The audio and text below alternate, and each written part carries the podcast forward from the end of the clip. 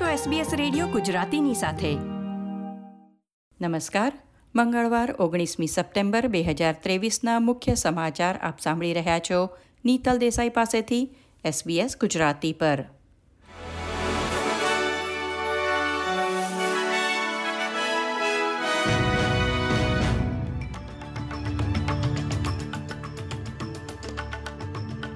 ઓસ્ટ્રેલિયાના હવામાન ખાતાએ જાહેર કર્યું છે કે દેશ હવે અલનીનો આબોહવાની પેટર્નમાં પ્રવેશ કરી ચૂક્યો છે.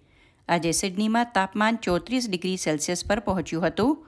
વસંત ઋતુમાં હીટવેવ નોંધાયા બાદ ઓસ્ટ્રેલિયાના બ્યુરોએ આ નિવેદન બહાર પાડ્યું છે.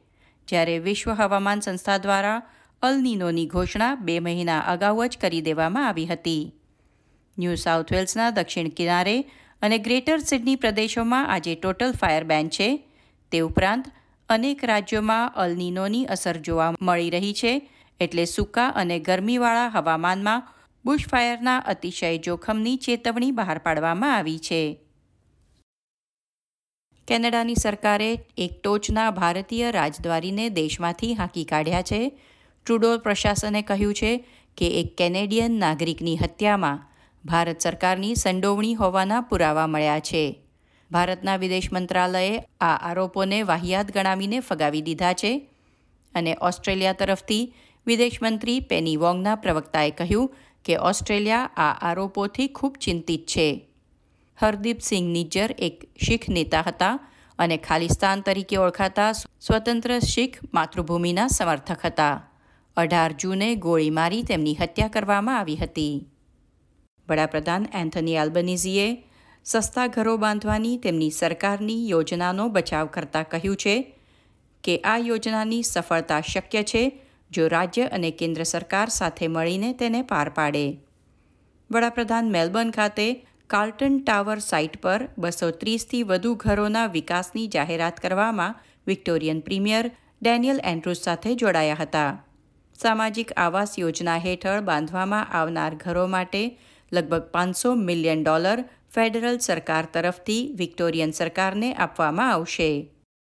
ન્યૂ સાઉથ વેલ્સમાં એક દાયકા પછી લેબર સરકારે રજૂ કરેલ પ્રથમ બજેટમાં ટ્રેઝરર ડેનિયલ મુખીએ તેર બિલિયન ડોલરના કાપ અને બચતની જાહેરાત કરી છે. જાહેર ક્ષેત્રના કામદારો, જેમ કે નર્સ અને શિક્ષકો માટે પગાર વધારાનું વચન આપ્યું છે અને તે ભંડોળ માટે બહુરાષ્ટ્રીય કંપનીઓ પર ટેક્સમાં વધારો કરવાની જાહેરાત કરી છે. વાહન ચાલકો માટે ટોલ ખર્ચ સાહીઠ ડોલર પર મર્યાદિત રાખવામાં આવશે અને તમામ ગ્રામીણ અને પ્રાદેશિક જાહેર હોસ્પિટલોમાં મફત પાર્કિંગનો સમાવેશ બજેટમાં કરવામાં આવ્યો છે. પોલીસે સંગઠિત અપરાધ અને ગેરકાયદે ડ્રગ્સને લક્ષ્ય બનાવતા એક વિશેષ ઓપરેશન દરમિયાન લગભગ એક હજાર લોકોની ધરપકડ કરી છે. સમગ્ર ઓસ્ટ્રેલિયામાં અંદાજે ચારસો પંચોતેર મિલિયન ડોલરની કિંમતના ડ્રગ્સ જપ્ત કર્યા છે. આ આખું ઓપરેશન પાંચ દિવસમાં પાર પાડવામાં આવ્યું હતું. આ પ્રકારની વધુ માહિતી મેળવવા માંગો છો? અમને સાંભળી શકશો Apple podcast Google podcast Spotify કે જ્યાં પણ તમે તમારા પોડકાસ્ટ મેળવતા હોવ.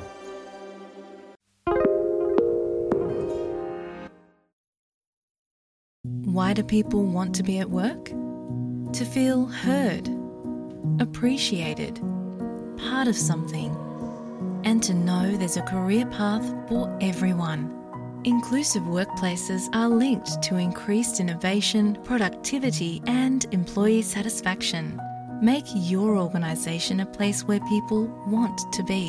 For inclusion and diversity training, visit inclusion program.com.au.